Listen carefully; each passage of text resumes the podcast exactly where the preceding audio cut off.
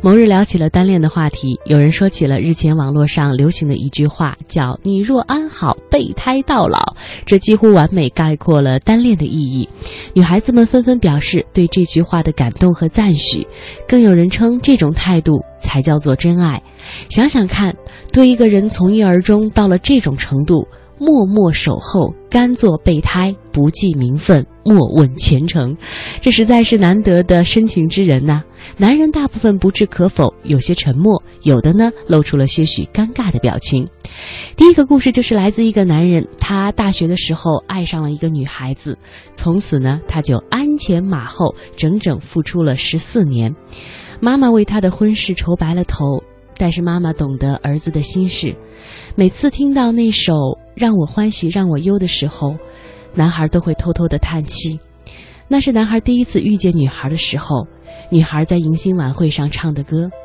男孩子后来跟妈妈说：“妈，我这辈子要么不结婚，要结婚对象就只能是他。”可是女孩并不爱他，在这个男孩等了十四年以后，女孩嫁给了另外一个男人。所有的人都以为男孩这么爱她，即使是心有不满，那也会认清现实，微笑着祝福喽。爱他嘛，就应该接受他所有的选择。谁知在他结婚的当天，他极其失礼。嗯，是这个男孩结婚的当天，男孩已经长成了男人，他醉仙酒桌，对着新娘大吼：“你不懂爱，我诅咒你们永远不幸。”哎，这让家人感到十分的愤怒，啊，也非常的伤心。酒醒之后，有人问他：“你是不是后悔呢？”他沉默良久，说：“不后悔。如果重来，我还会这么做。”十十四年的爱变成了恨，谁都没有办法判断感情的是非。做一辈子的备胎固然伟大，只是当人人羡慕那辆永无后顾之忧的香车时，备胎们可曾真的心有不甘过？还是决定永远的认命的挂于车后，呼吸着伤心的尾气。有的时候看似顺从，备胎们也忍不住的悄悄幻想：哎，前方的道路究竟风景怎样？沉默的内里包藏了多少的委屈、不甘和渴望的心气，到底是意难平。这是一个故事，再来说第二个故事。第二个故事来自一个女人，这实在是有一些荒诞的感情。女人是一名医生，她喜欢的人是一名实习生，比她整整小了十二岁。学生很尊敬他，什么事情都来问他，十分的依赖和信任他。他享受这种信任之余，当然也觉得有一些心酸，因为他看得出来，学生未必对他的心思一无所知。然而呢，学生对他没有任何一丝男女之情。有一次，学生观摩他的手术。由于开刀的对象比较胖，这个学生呢就无意当中调侃了一句：“肥的肠子上都是油。”没有想到患者当时不是全麻，听到了这句话，手术结束以后直接向医院投诉，扣一顶医生侮辱病人的大帽子。患者呢又有些背景，咬死不放，咄咄逼人。当时的学生还是在实习期，如果这个投诉成立的话，不但他的实习证明拿不到。连在这个行业里找工作都会变得困难重重，他的前途或许就此毁了。学生找到他，放声大哭，女人看得又心疼又心酸，只好劝他不要难过，回去好好睡一觉。学生走了以后，以后呢？女人想了想，给医院打了电话，说那句话是他说的，不关别人的事，他愿意承担一切的后果。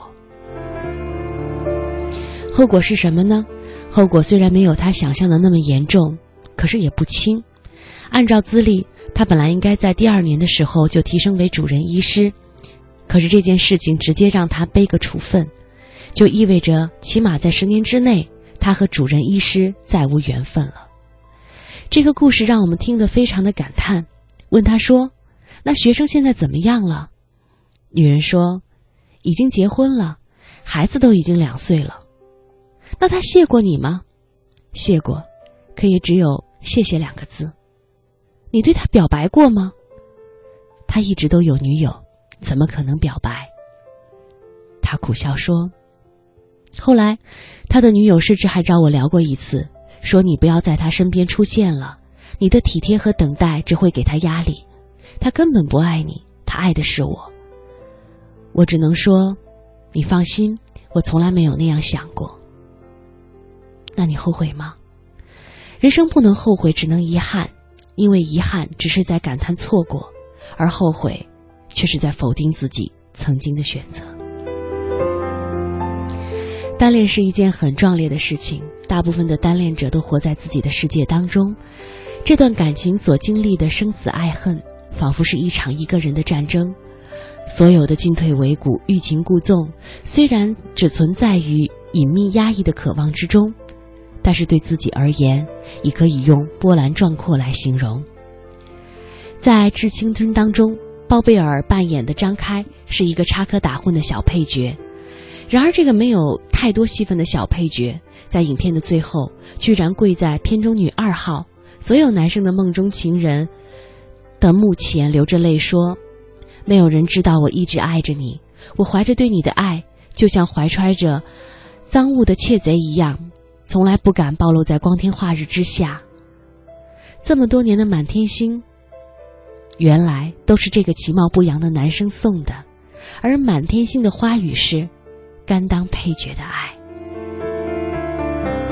备胎们的伤感，绝大多数并不仅仅是来自于无法得到的失落。更多的是来自于被自己无望的付出深深的打动，被他们爱上的不只是一个人，更是自己为幻想中的爱情所付出的一切。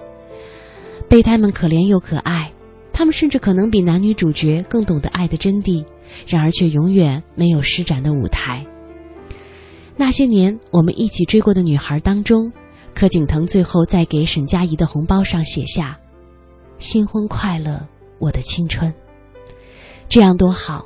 怀着满怀的欣喜和温柔，转身成为著名导演九把刀，写下了这个故事，把它和全世界去分享，珍藏爱情和青春，创造下一段的新生，给你留下我最好的风度，也不苛待自己的尊严，潇洒上路，重新启程。